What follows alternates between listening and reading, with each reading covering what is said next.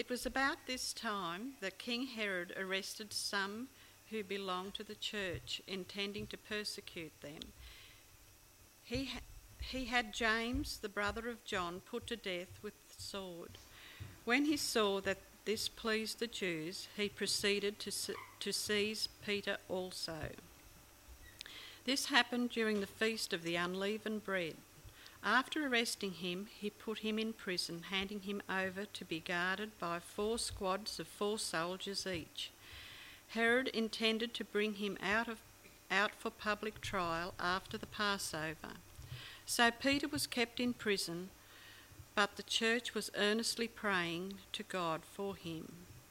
The night before Herod was to bring him to trial, Peter was sleeping between two soldiers, bound with two chains, and sentries stood guard at the, en- at the entrance. Suddenly an angel of the Lord appeared and a light shone in the cell. He struck Peter on the side and woke him up. "Quick, get up," he said, and the chains fell off Peter's wrists.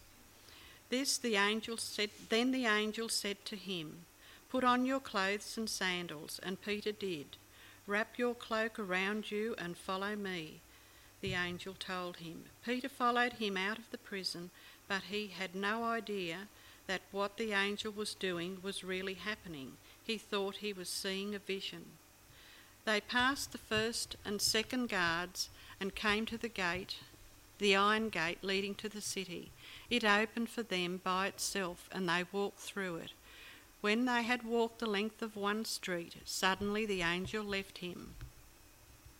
Then Peter came to himself and said, "Now I know without a doubt that the Lord sent his angel and rescued me from Herod's clutches and from everything the Jewish people were anticipating." When this had dawned on him, he went to the house of Mary, the mother of John, also called Mark, where many people had gathered and were praying. Peter knocked at the outer entrance, and a servant girl named Rhoda came to answer the door. When she recognised Peter's voice, she was so overjoyed she ran back without opening it and exclaimed, "Peter is at the door." "You are out of your mind," they told her. When she kept insisting that it was so, they said, "It must be his angel." But Peter kept on knocking, and when they opened the door and saw him, they were astonished. Peter motioned with his hand for them to be quiet and described how the Lord had brought him out of prison. "Tell James the brother and brothers about this," he said, and then he left for another place. In the morning there was no small commotion among the soldiers as to what had become of Peter. After Herod had had a thorough search made for him and did not find him, he cross, he cross-examined the guards and ordered that they be executed. May God add his blessing to this reading.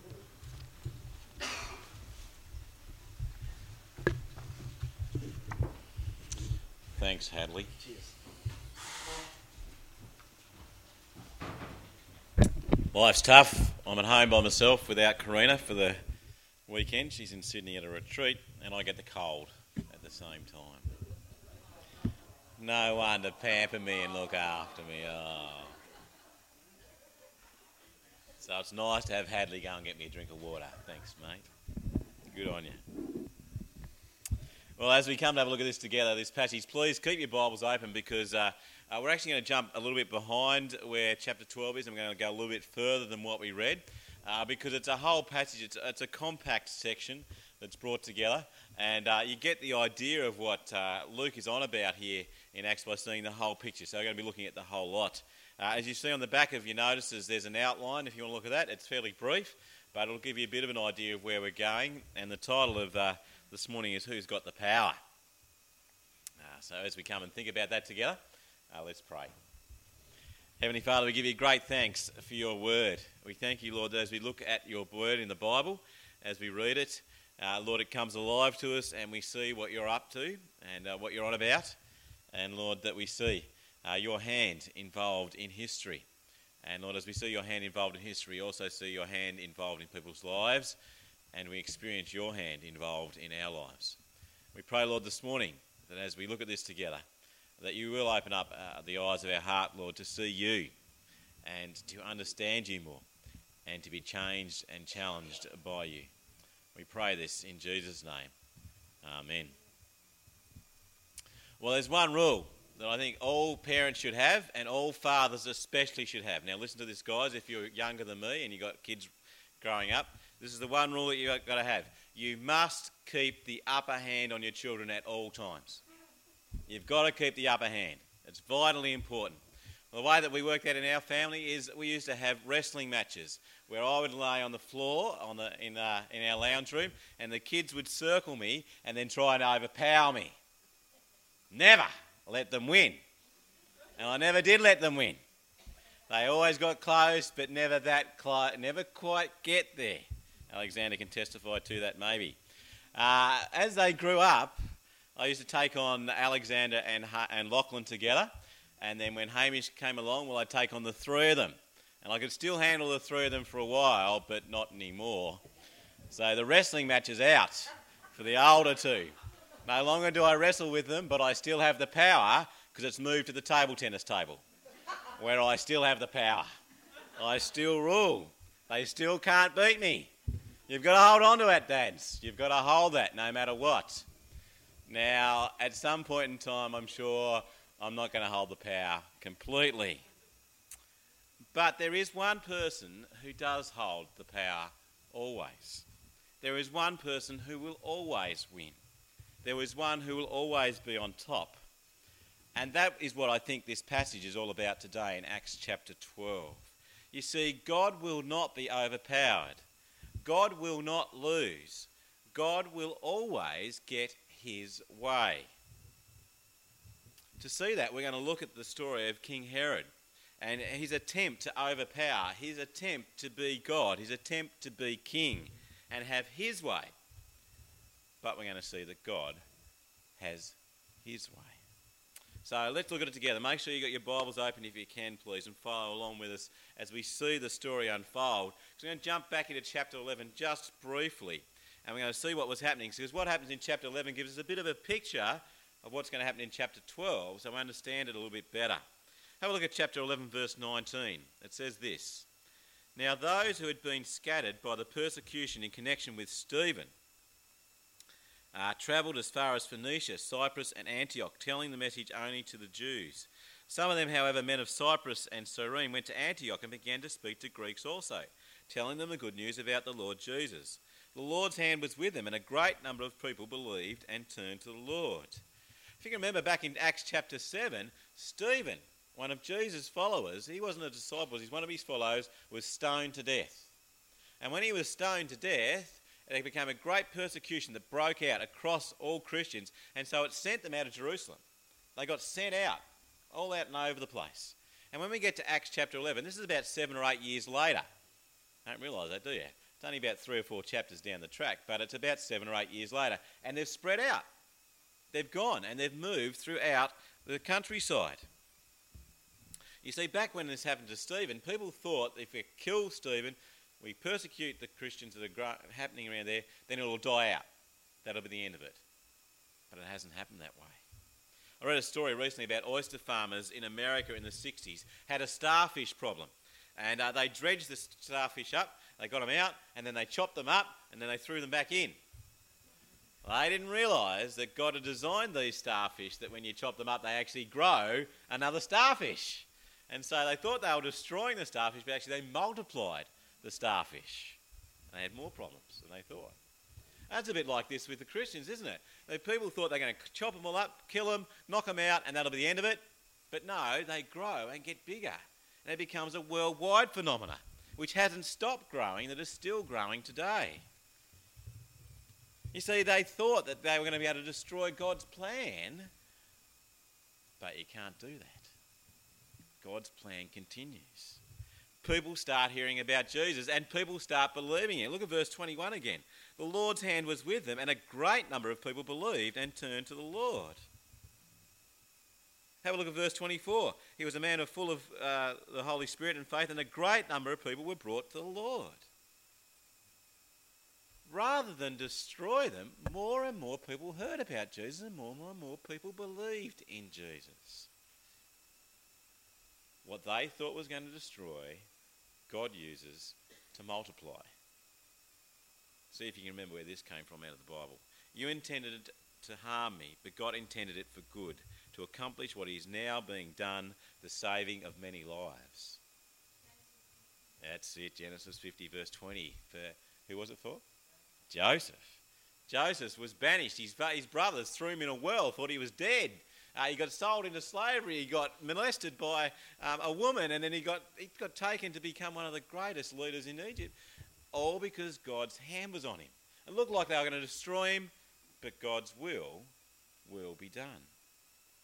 And the very next thing that uh, Joseph says to his brothers, straight after that, he says, "So don't be afraid." Why? Because God is in control. I don't know about you, but sometimes I look around the world and I think, what is God doing here? Why? What's happening? There's a tragedy, there's a young life taken, or a life crippled, and we think, what on earth is going on? Well, the first thing that we get out of the out of the Bible, and we can see from today's passage, is the fact that we aren't living in a perfect world. And tragedy happens. And what it does do is make us long for perfection, long for eternity. But secondly, as we see from this passage, and as we read the Bible and you see the history of God at work, you see that you need to trust that He has it in control. We may not see it. We may not understand it. But be assured God is working it out for His plan. And here in chapter eleven, at the end of chapter eleven, it looks like nothing can stop the good news of Jesus spreading. It looks like it's on wildfire. It's taken off. It's taken over the world. It's greater than any other computer system, you know. It's better than Microsoft. It's taken over the whole lot. Better than Coke. It's spread throughout the world. So can anyone stop it? Can anyone bring it to a halt? Can anyone stop God? Well, have a look at chapter twelve. And we see that a guy's about to try and stop it. We're going to see about Herod. But before we get there, just go back a little bit, because we see here for the very first time, uh, have you ever wondered where the word Christian came from? Why we're called Christians? Well, here it is. Have a look back there uh, in verse, got to check where it is now, uh, in verse twenty-six, twenty-seven there, twenty-six. And when they'd found him, he brought him into Antioch. So for the whole year, Barnabas and Saul met with the church and taught great numbers of people. The disciples were called Christians first at Antioch. It was like their nickname. The nickname of these people who follow Jesus are Christians. Christ followers is the name of it. And it's a nickname that stuck. Some nicknames we don't want to stick, do they? Like the whale. Someone here was called the whale for a while. Or like a brick on wheels, uh, that some of them talk about, the football guys. Or the fat boy. Or the phantom. Or one that I didn't like particularly very much that stuck with me was called Bandsaw. Uh, you probably wonder why they called me Bandsaw. Well, the, today, you can probably hear it quite distinctly, that my voice sometimes gets a really yeah sound to it. And when I'm on the hockey field, I'm yelling out to people that go like that, that they call me Bandsaw. Now, you know that. You're not allowed to let anyone else know that. Okay, don't leave it. Chook. Maybe because of your legs, Johnny. Chook. We won't hold that against you either, mate. So don't let that out. But some nicknames, they stick when you don't want them to, but some nicknames stick and you do want them to. And this one, Christian, is a good name to stick, isn't it? Christ followers. It's a name to be proud of, a name that we desire more and more people to make their own, to become Christ followers, to become Christians. And with that, not yet Christian. We want people to become now Christians, people who love Jesus now. So the gospel message is on a roll. So who can stop it? Who can pull it to a, a halt? Well, that's where King Herod's story comes in. Notice how Luke's brought the picture forward. He says, we're on a roll, we're moving. Can anyone stop it? Look at chapter twelve, verse one. What's Herod up to here? It was about this time that King Herod arrested some who belonged to the church. intending to persecute them. He had James, the brother of John, put to death with a sword. And when he saw that this pleased the Jews, he proceeded to seize Peter also. This happened during the Feast of Unleavened Bread, just before Passover this happened. Remember someone else who got taken just before Passover as well. You see here, Herod is out to destroy the church. He's out to put it down. He's out to destroy Christians. And he starts off pretty convincingly, doesn't he? First of all, he has James knocked out, taken out. He's one of the big boys. You can see him like a mafia. Get rid of that bloke. We want him gone. And they do. They kill James. And James was one of the big boys. James wasn't one of the little guys on the field. James was one of the disciples. He was the brother of John. He's one of the sons of Zebedee, the ones who asked to sit beside Jesus on the throne. He is one of the top echelons of the Christian church at this point in time. And Herod kills him, knocks him off. Imagine if that happened to someone in this place here. They knocked off someone who, maybe they killed me. You'd be... I don't know about you, but if they killed someone who I thought was, you know, up there, involved in the church, one of the leaders, one of the preachers, you'd be scared. You'd be worried. Imagine the disciples. Imagine the church. One of their brightest sparks is gone. And then not only that, he takes a second blow, doesn't he, here? Hits them with one, and then he goes for a second manoeuvre and he gets Peter and throws Peter in jail. And he does that because he thinks he's getting cred from the Jews. The Jews were excited about that. Thought he was getting a good name. Hey, I'm doing something positive here. I'm denting this movement of God. So they put Peter in jail with the intention to have him killed too. Look at verse four. After arresting him, he put him in prison, handing him over to be guarded by four squads of four soldiers each. Herod intended to bring him out for public trial after the Passover. What that meant was to bring him out in front of the Jews and have them want him, we want him dead. That was a death sentence he was looking for. He's not looking just to sit him in jail for forty or fifty years. He wants him dead. That's what he's after. And he was serious about it, wasn't he? He's posted four guards of four lots around him to stop him from getting or doing anything to him. And then we find out later there was actually a second lot of guards outside and then a, a, a metal gate as well. He's, and Peter has to sleep beside two guards. Now that's a horrible thought, isn't it? Imagine the smell of sleeping next to two old Roman guards. Whoa. Imagine having to go to the toilet and they're chained to them. It's gross, isn't it? It's a horrible situation. This isn't just a nice situation. Peter is in a terrible situation. And Herod thought he had it covered, didn't he?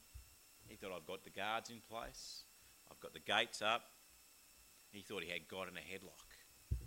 Thought, I'm in for the final blow here. I can knock him out. I'm going to put it all to rest tomorrow when I get Peter and have him killed. But God has other plans. And he frees Peter miraculously. And we read about that. And the angel comes and he frees him. But look at Herod's response in verse eighteen. In the morning, there was no small commotion. You could imagine that, wouldn't you? There would be no small commotion. Two blokes, chained to a bloke, wake up in the morning. He's gone. One of them blaming the other one for snoring too loud because they couldn't hear him escape. There'd be a whole lot of stuff going on, wouldn't there? The guards out the front, the doors up. How did he get out? Well, what does Herod do? He said, no, he's not happy. Herod is ropeable. After Herod, in, in verse, nine, uh, verse nineteen, after Herod had thought, uh, had a thorough search made for him and did not find him, he cross-examined the guards and ordered that they be executed. He was not happy. Not only was he going to kill Peter, but now he wipes out all the guards. So that's four lots of four he wipes out. He is not a happy chap, is he? He thinks he's got God in a headlock, but God frees Peter beyond what he could possibly imagine. But it doesn't stop there, because Luke gives us a little bit more information about this guy, Herod, too. Look what he says later. He says, Herod goes on and gives a bit of a story about Herod. We've heard about Herod trying to stop here, and now we hear a bit more, which is a strange account, really, in the whole setup of things. Have a look at what happens uh, there in verse, the end of verse nineteen. It's got a little heading there, Herod's death. Then Herod went from Judea to Caesarea and stayed there a little while. He'd been quarrelling with the people of Tyre and Sidon. They now joined together and sought an audience with him. Having secured the sword of Blastus, secured the support of Blastus, a trusted personal servant of the king, they asked for peace because they depended on the king's country for their food supply. On the appointed day, Herod, wearing his royal robe, sat on his throne and delivered a public address to the people. They shouted, "This is the voice of God, not of man." Immediately, because Herod did not give praise to God, an angel of the Lord struck him down, and he was eaten by worms and died. You've got to wonder why that's there, don't you? Why have we just heard about that part of Herod? I mean, the story of Peter was pretty miraculous, wasn't it? Why does Luke include that? Because Luke wants to show you and me and everyone else that God is in control. And don't mess with him. Isn't he? That's the picture. Herod thinks he's got the power, but God's the one who's got the power.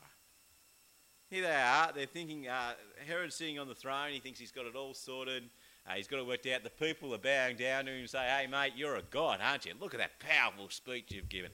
No one could do that unless they're God." Next minute, oh! Stomach cramps. And he's taken away. He's there thinking, "Hey, I've got it all, I've got it, I'm, I'm, I'm the best there is." Next minute, bang, stomach cramps.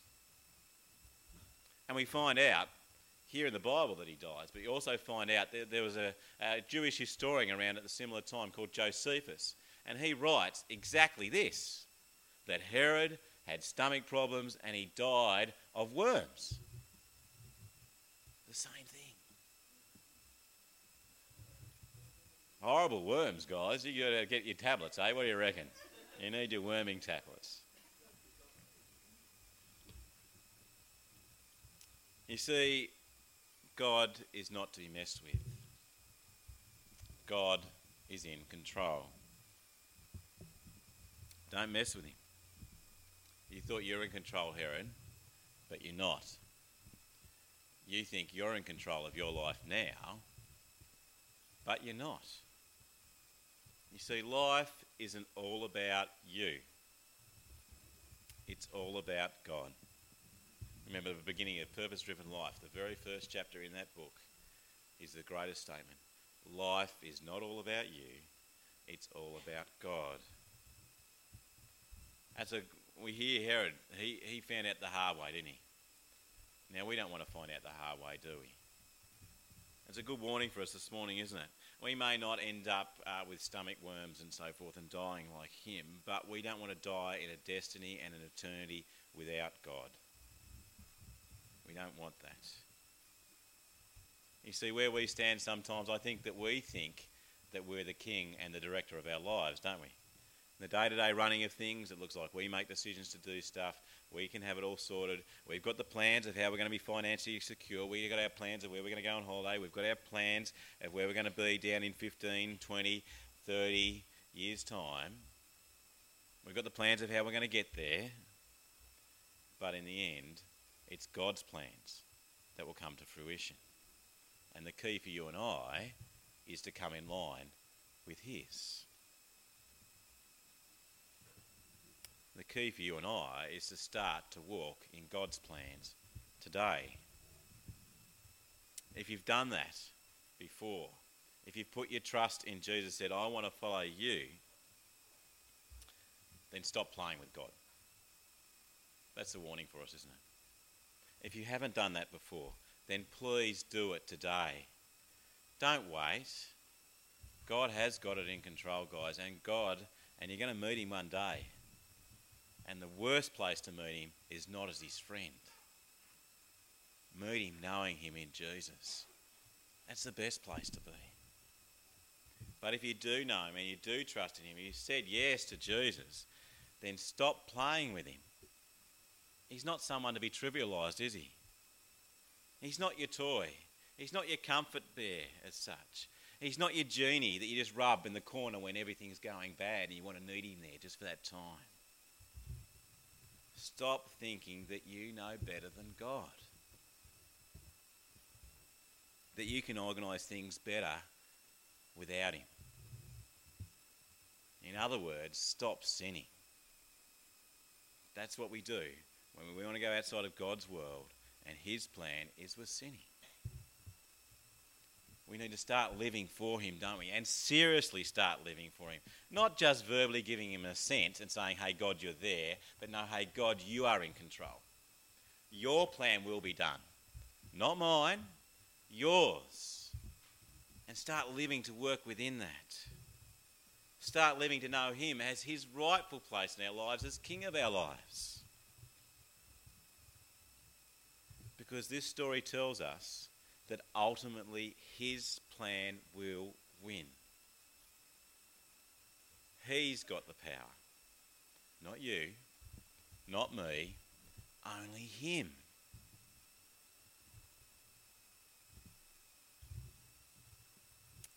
I don't know about you, but I often feel that uh, life, if we're travelling and we want to live in God's will, then that is freedom. When we're living and walking in God's will, that is freedom. When we feel tension, it's when we're actually trying to stretch that to ours. It's almost like a rubber band, isn't it? When you take it this way, now, it can stretch a long, long way. You can run with it. But if you pull it this way, it goes all skew-if, doesn't it? If we're pulling against God's will, then we're at tension in our lives. When we're going God's will, then we know the freedom of walking with him. Walking in God's will will know freedom and joy. Pulling against it will be frustration and resistance. Walking in his will is freedom and joy, guys. Let's get serious about that. I reckon that's what that's telling us. Let's get serious about it. Well, what was Herod up to? He was trying to be king, not just of the people, but over life and over God, and it didn't work. Do you see Luke's intention for this passage? God's got the power. He's got it, guys, and no one else. And he will win, and he will achieve his will. So what were the believers up to at this time? What were the church doing? Oh, well, they were doing some good things, I reckon. Look at verse five in chapter twelve. Jump back. Uh, they were praying. So Peter was kept in prison, but the church was earnestly praying to God for him. Ah, it's a great option, isn't it? They had no control. So where do they go? To the person who does have control. They went to the one with the power. They came to God. But were they completely sold out for God? I'm wondering, you know, did they completely believe that God could perform a miracle? Did they have faith bigger than a mountain? Were they trusting and believing? Were they really going forward? Well, I reckon chapter verse twelve and fourteen just gives us a little cameo into what these guys were like, and a little story for us and something for us to learn. Look at verse twelve. Peter's freed from prison here. He's walking round. Uh, he's a bit dazed. He's a bit stunned, as you can imagine. Uh, and then there's a bit of a comedy routine. Look what happens here. When this had dawned on him, he went to the house of Mary, the mother of John, also called Mark, where many people had gathered and were praying. They were doing a good thing. They were praying. Peter knocked at the door.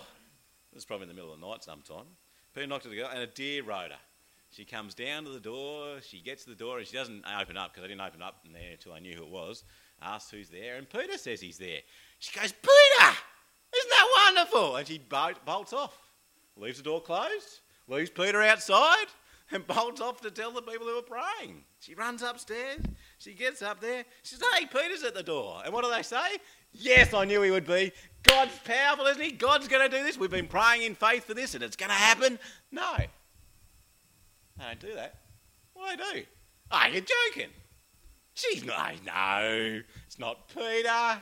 You're having a vision, dear Rhoda. Come on, nah, it's an angel or something. It's not Peter, really. Couldn't, Peter's in jail. There's no way he could be out. Yeah, look, we're praying, but no, it couldn't happen. Did you see what it's like for these guys? That's what happened to them. They couldn't believe it. They were there, they were praying, but I'm not too sure how much faith they had in their prayers, did they? They didn't expect it. And Peter's out the front, at the door. Do you know what that teaches us? God works despite your faith. God works despite my faith. God works despite our faith. We might have faith to move mountains. We might have no faith at all. But God still works out his plan. Someone told me the other day that God only works where there is faith. And I said to that person, I don't have that small a view of God. That's what this passage is telling us, isn't it? These guys didn't actually believe that God could do that. It wasn't their faith that got Peter out of jail. It was God who got Peter out of jail, despite their faith. See the difference? God is bigger than my faith. God is bigger than your faith. God is bigger than our faith all put together. He can do whatever he likes. And if God and his workings were tied to my faith, then you and me would be in huge trouble. Wouldn't we? If it was based on how much faith I had, we're cactus. My view of God is that he is bigger than I am. He's bigger than my faith. He can do imaginably more than I can think of or possibly ask for, says Paul in Ephesians two, verse twenty. three, verse twenty, sorry. In Ephesians three, verse twenty, he says, I pray to a God who can do immeasurably more than you can possibly imagine or ask for. He's greater than that, isn't he? He's greater than that. And here's a great saying I read the other day, which is uh, sort of linked, but it's a great saying. It says this, expect great things from God and attempt great things for God. But don't think that God's tied to your will. It's a good verse, isn't it? Someone writes, not mine. Someone else said, expect great things from God and attempt great things for God, but don't think God is tied to your will. He's tied to his, isn't he? You see, God is greater than Herod. God is greater than his followers' faith. God's will be, will be achieved despite Herod's plan. God's will will be achieved despite the followers' doubt. And what is God's will? We'll have a look at chapter twelve, verse twenty-four. Chapter twelve, verse twenty-four says this, but the word of God continued to increase and spread. But the word of God continued to increase and spread. That is, God's will is that all that are his from all the nations will come to him. That's God's will. That people from all nations will hear about Jesus, his death as a punishment for our sin, his resurrection as his victory over sin and death, and that through Jesus we can have direct access to God for eternity, that we can be his friend forever. And that message cannot be stopped. Amen. Let's pray.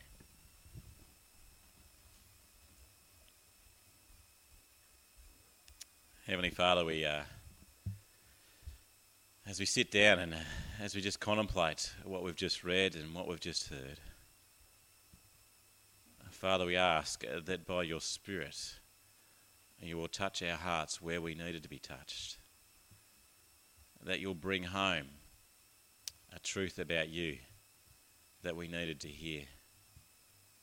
Uh, that you'll challenge us in a part of our life that we need to be challenged in. That you'll encourage us in an area that we needed to be encouraged.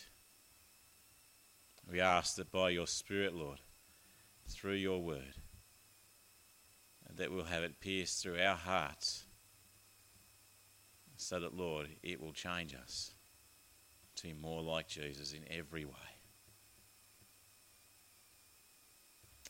Lord, that's a big call. And, Lord, sometimes we struggle against that and think that we're in control.